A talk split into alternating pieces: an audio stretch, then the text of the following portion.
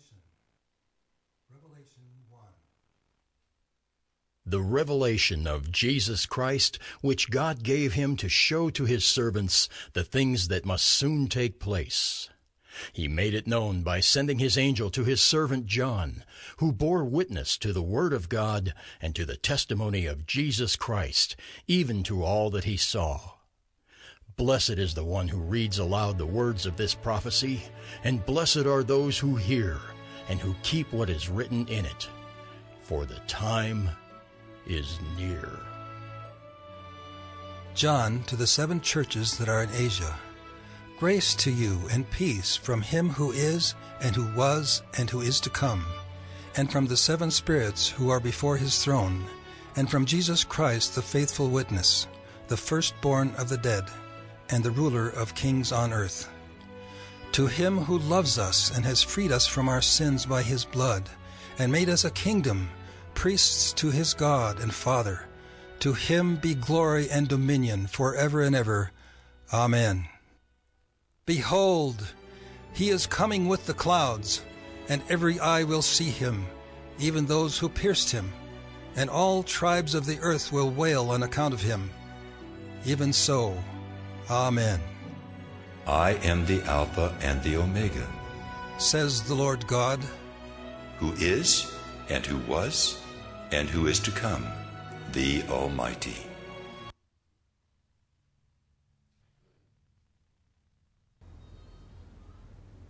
When have you been most motivated by another person? Was it that teacher before a concert, a play, or a contest? Was it that coach from the dugout, the edge of the mat, the team tent, or the locker room?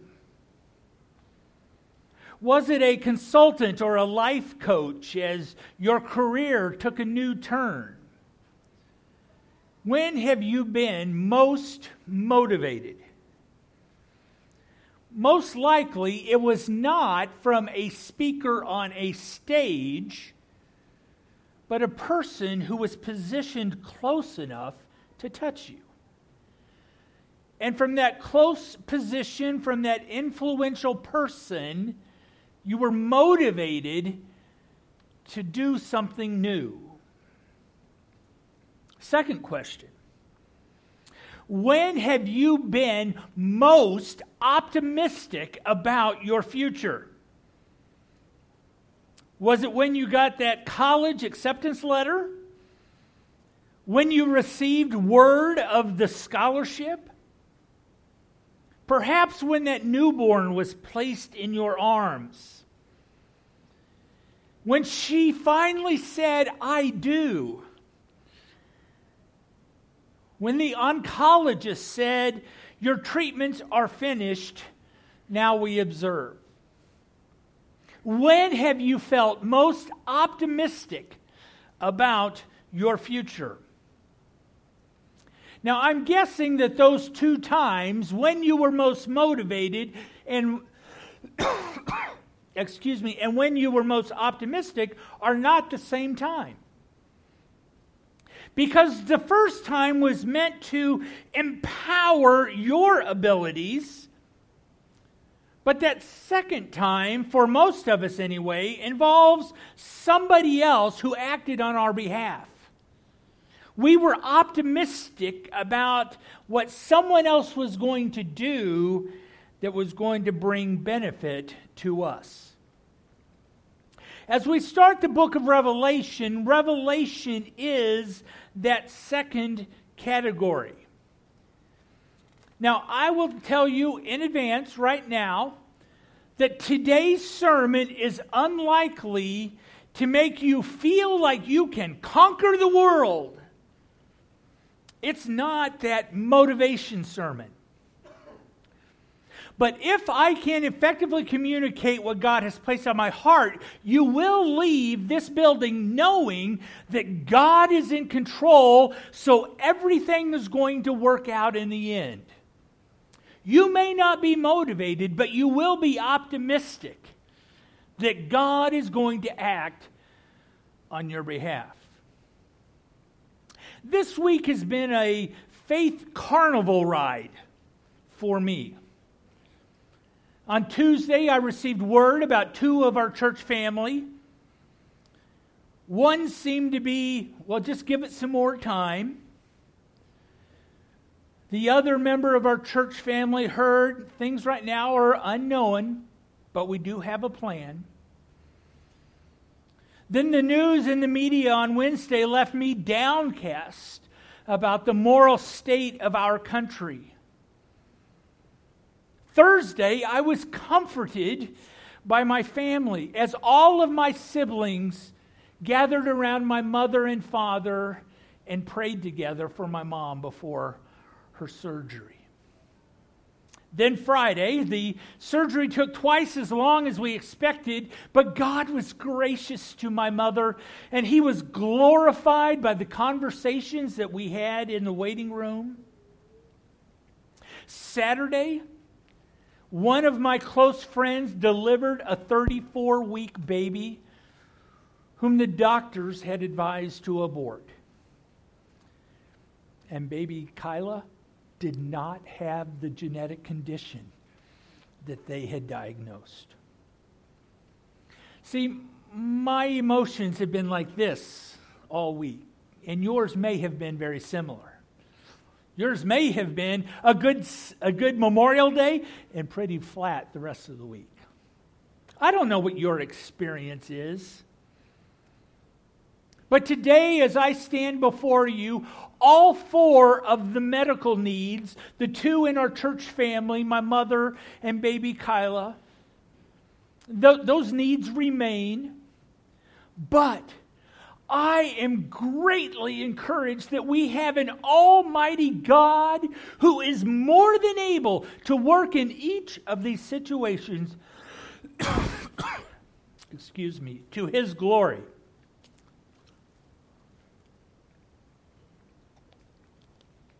To be honest with you, I have always had, and I still have a hesitancy to preach the book of Revelation. This is the first time I've preached it as the whole book. But what convinced me to take this leap at this time is that even though I don't fully understand the situation that will unfold, I do trust the Savior who will minister to those who remain. And he will emerge the victor in the end. I don't know the situation of your life, but I do know the Savior who will emerge victor. And that's the message of the book that we will study this summer. The message is do not allow circumstances to discourage you because we have a Savior who is at work both during the events and also in the final victory. Today, we take delivery of the package. We will open up the package and see what it contains. But first, as the package is being delivered to us, the delivery driver and us, the recipients, need to check check the outside of the box to make sure it is our gift. And as we look on the outside of the box, we do see the gift tag. Maybe. It's not moving. If you'd like to follow me from over there, that would be good. The gift tag is shown in verses 1 through 3.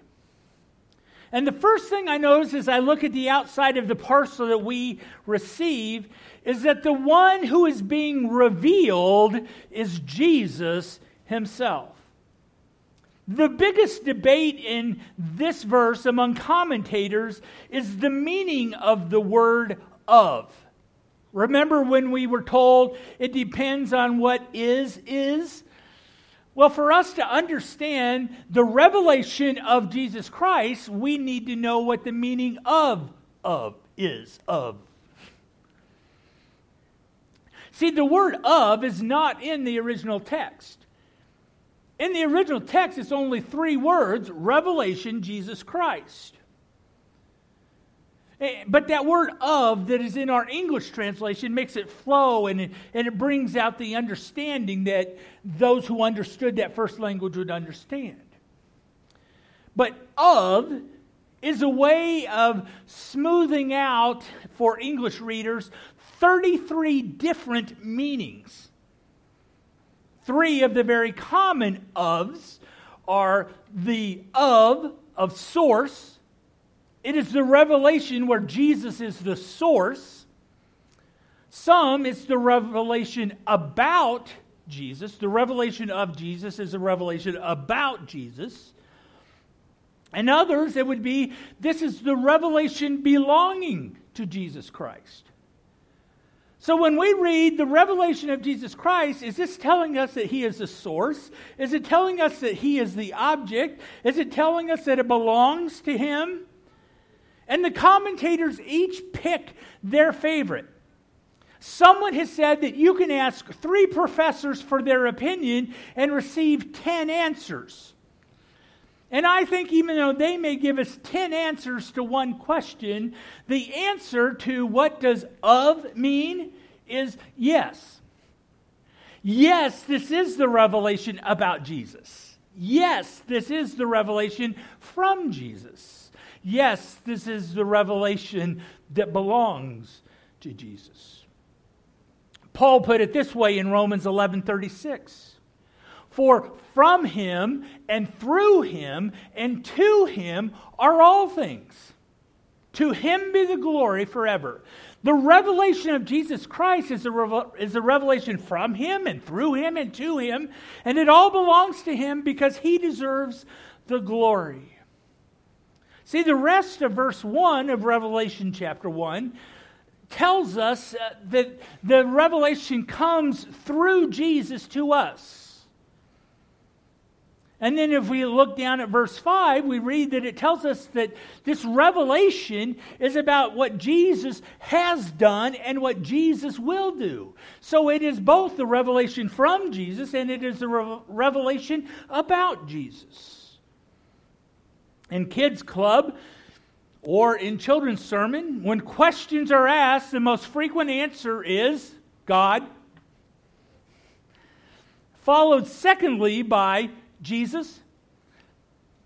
And, and while God and Jesus is not the birthday that we celebrate today, God or Jesus is usually a, a pretty safe bet when asked what is a particular book of the Bible about? If someone asks you, what is Revelation about? The safe answer is Jesus. Because the book starts with this is a re- revelation of Jesus Christ. Revelation is Jesus talking about Jesus. And we see in the first part of verse 3 that the one who reads this scripture is one who is blessed. We can never go wrong when we as a people are moving toward a better understanding of Jesus. When we gather together in this place, some of us need salvation, some of us need comfort, some of us need challenge, some of us need encouragement, but all of us need Jesus. And we never waste time together when we are better learning about Jesus. And so the one who reads the revelation about Jesus from Jesus is learning about Jesus, which contributes to our blessing. See, the understanding that we have of Jesus is not just cognitive, it's in our experience. When we understand that God is in us and around us and working through us, it's something that we experience, not just something that we know. And by reading aloud these words, both the reader and the listener are moved experientially towards a better understanding. And that experiential understanding is a blessing. As we open the book of Revelation, this is not just information, it is not just education, it is meant to be transformation. When we see God at work in our world, it transforms us. It increases our faith and it encourages our obedience. It transforms us from the inside out. The one who reads this book is blessed. The second part of verse 3 tells us that the one who responds to this book is blessed. Because we are being formed as spiritual beings by the Holy Spirit who takes up residence at the moment of our salvation. That Holy Spirit that indwells us is transforming us from the inside out, not just to know, not just to be, but to do. The Holy Spirit starts by changing our identity so that we know that we are a new creation but then it transforms our behaviors so that others will know that we are a new creation. Yesterday, men and women on horses rode past our building here on 8th Street. And as they rode, I noticed the horses, the hats, the boots. But I don't know if they were real rodeo heroes or real cattlemen. I saw the hats, the boots, and the horses, but I don't know if they know what end of a, a cow is a cow. I've heard that it's possible to be all hat and no cowboy. I've heard that it's possible to be all horn and no bull. And those of us who are seated in this room this morning Sitting in these seats does not tell the world that you are a Christian. It's possible for you to be all dress and no doctrine. It's possible for you to be all suit and no salvation. The Holy Spirit is transforming us not just to look like a cowboy on the outside, but to be a cowboy or cowgirl or cow person. Not just to look like a suit or to wear a dress, but to know doctrine and to be saved. See, John says that the person who hears or reads and keeps, the one who does, is the one who experiences blessing. We are blessed when we know what God is doing in us, and we are blessed when God uses us to encourage others as well. Blessed is he who hears and keeps. Because the last part of verse 3 tells us that the reckoning is coming. To borrow an analogy from the rodeo this weekend, the chute is about to open. And when the chute opens, the entire arena finds out if you are hat or cowboy. When the chute opens, they find out if you are suit or saved. If you are all lips, what we say, or all lover? Do you simply talk about Jesus or do you love like Jesus? John says he's coming. The time is near. The chute is about to open and everybody will know. Are you all hat? Now that we know who sent the parcel and why the parcel was sent to us, let's proceed by opening the gift in verses 4 through 8. I see in the first part of verse 4 that the person who is writing this is the Apostle John.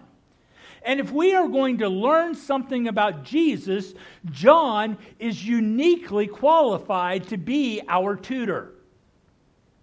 It's John who was closest to Jesus at the Last Supper. It's John who was part of Jesus' inner circle of Peter, James, and John. It's John that Jesus entrusts his mother to his care from the cross.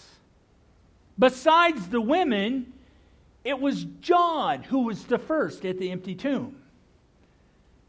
And he refers to himself in the gospel not by his own name, but by the, the disciple that Jesus loved. So, if we're going to learn something about Jesus, it's best to learn it from the one who was closest to him, whom he loved the most, because the one who is loved is able to tell us the most about the lover. There are some people that you know better than others. There are some people who know you better than others know you. And John is the one who knows Jesus well enough to benefit our discipleship. He's one I want to listen for.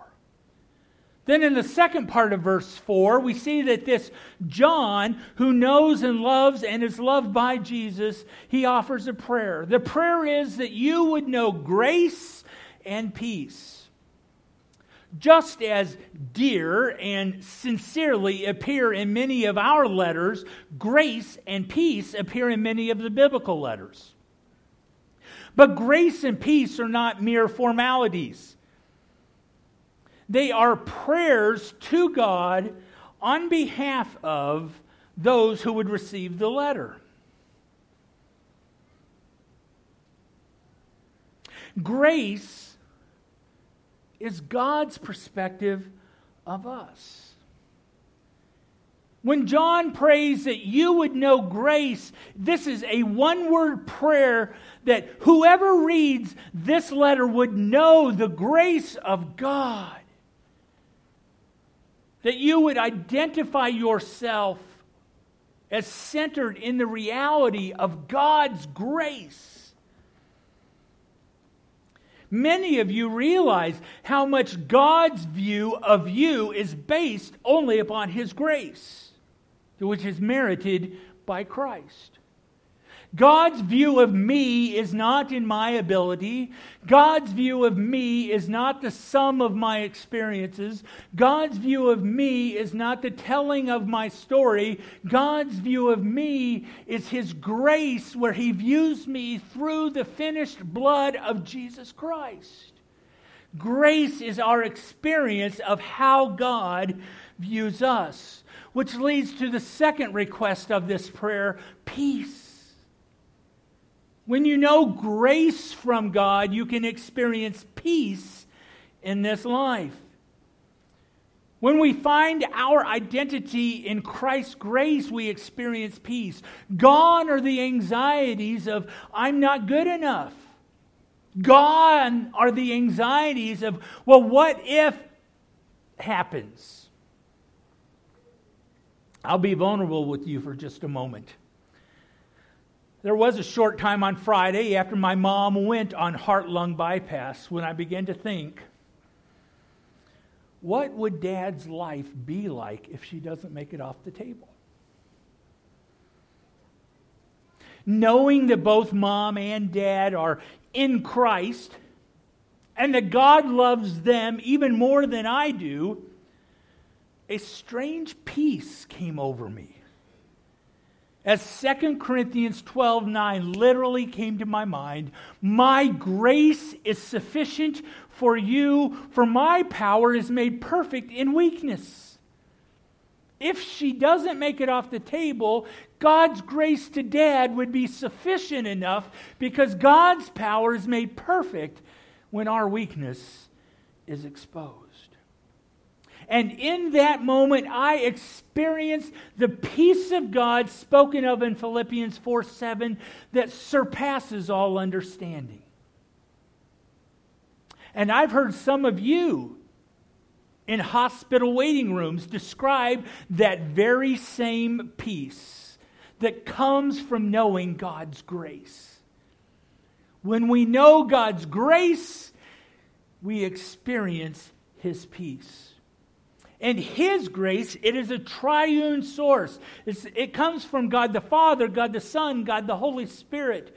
It comes from God the Father that we see described as the one who is, who was, and who is to come. We see it in the Holy Spirit, which you're probably scratching your head a little bit when you read the seven spirits who are before his throne. I thought Miss Macy just told us that there is one Holy Spirit. Now, why does John say there are seven spirits? Well, Since John is about to use a lot of symbolic language throughout the book of Revelation, he starts here with the symbolism. Seven is the biblical number of completion. Once you hit seven, it's complete, it's whole. After seven days of a week, what happens? The week's done and a new week begins. And Isaiah chapter 11 gives us an idea of how the one Spirit works in seven ways. Isaiah 11, 2, and the Spirit of the Lord shall rest upon him, the Spirit of wisdom and understanding, the Spirit of counsel and might, the Spirit of knowledge and the fear of the Lord. So Isaiah has already given us the seven ways that the one Spirit works in us. And John in the book of Revelation is referring back to the complete Holy Spirit. You don't get a portion of the Holy Spirit when you get saved, and a portion later when you learn to speak in tongues, and a portion later because the Holy Spirit is a person. We get the whole person at the moment of salvation, but the whole person works in seven different ways. And so John refers to him as the sevenfold Spirit that is before the throne. And then we see the Son from the one who was, is, and want to come, from the seven spirits, and from Jesus Christ. Now, notice with me verses 5 and 6, which tells us that all praise goes to who? All praise throughout the book will go to Jesus. Because Jesus is the faithful witness. He is faithful because he did all that he was sent to do. He was faithful even to the point of death. And this word witness, the faithful witness, is actually the word martus, from which we get martyr. He was the faithful martyr. He was faithful to do what the Father sent him to do all the way to his death, so he now proclaims faithfully all of our praise goes to Jesus because he is a faithful witness. He is the firstborn of the dead. To all of us who will accept his lordship, he's the first of the rest of us. It says all praise goes to Jesus because he is the ruler of the kings. The kings are those who would deny his lordship.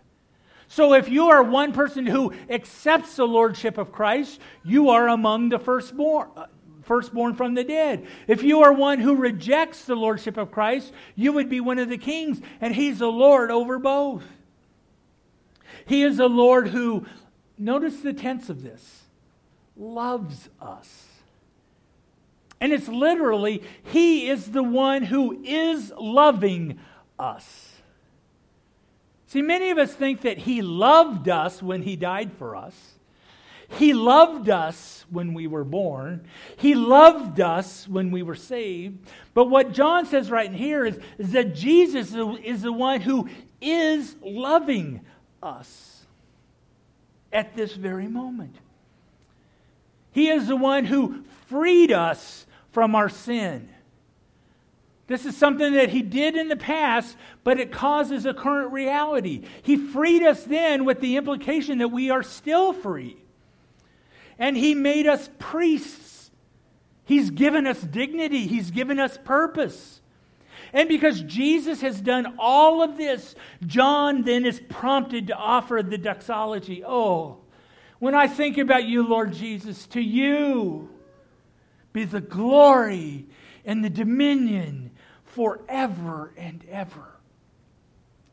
And when we gaze upon Jesus with this level of praise, our hearts are also stirred with He is the one who deserves our praise. He is the one who deserves our obedience. He is the one who deserves our uh, adoration. The book of Revelation says all praise goes to Jesus. Then in verse 7, we see the prophecy.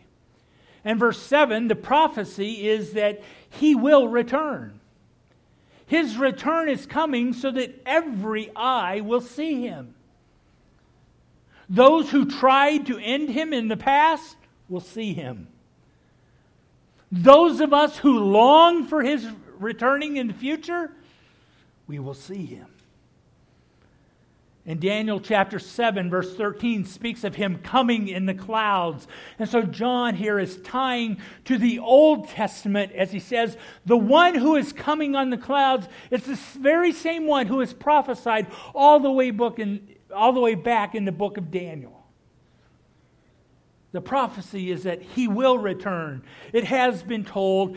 John believed it in his day, and we continue to look forward to the reality that Jesus is coming to make all things right. And as we think about Jesus' involvement in our world, we see what's happening around us. We see evil. We see pain. We see misjust, injustice. We see mistreatment. And we wonder, where is God of all of this?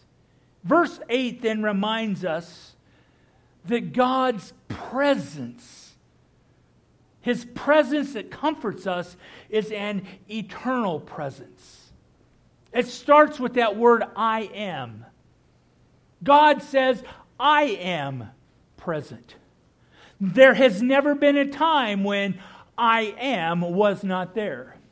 There will never be a time when I am is not there. God's presence is an eternal presence. In Exodus chapter 3, verse 14, God was speaking with Moses at the burning bush. And Moses says, Who are you? And God identifies in Hebrew, Hayah, which means, I am. In John chapter 9, verse 9, there's lots of discussion about who Jesus is. And, and he replies in the Greek language, eimi, which means, I am. God told Moses, I am. Jesus told the disciples, I am. And Jesus told to John here in verse 8 that I am. God's presence in the eternal now always was, always is, and always will be. Not only will he always be present, his presence will always be almighty. This word Almighty, I, I, I back and it's the word Pantocrator. Isn't that a cool word? Pantocrator. It's literal, it literally means all power. But it sounds in John's language, Pantocrator, like onomatopoeia. Remember what onomatopoeia is? Onomatopoeia is when a word sounds like what it means. Like buzz. The word buzz sounds like a buzz. Sting sounds like a sting. And so there are some words that sound like what they mean. And I believe that I am the one who was, who is, who is to come, and I am the Pantocrator. It's as if everywhere God steps,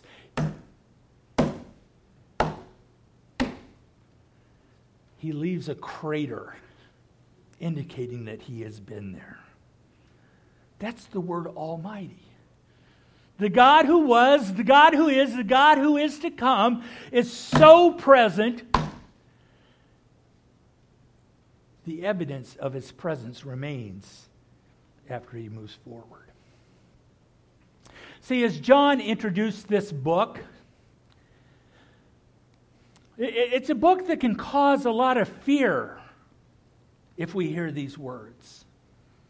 But if you read the book of Revelation and you begin to fear about what's about to happen, just remember Jesus is the Pantocrator who always has and always will act on your behalf.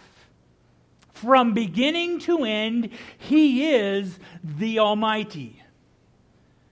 The point of this message and each message of this series is that Jesus is sufficient for whatever you may face because Jesus is the Pantocrator.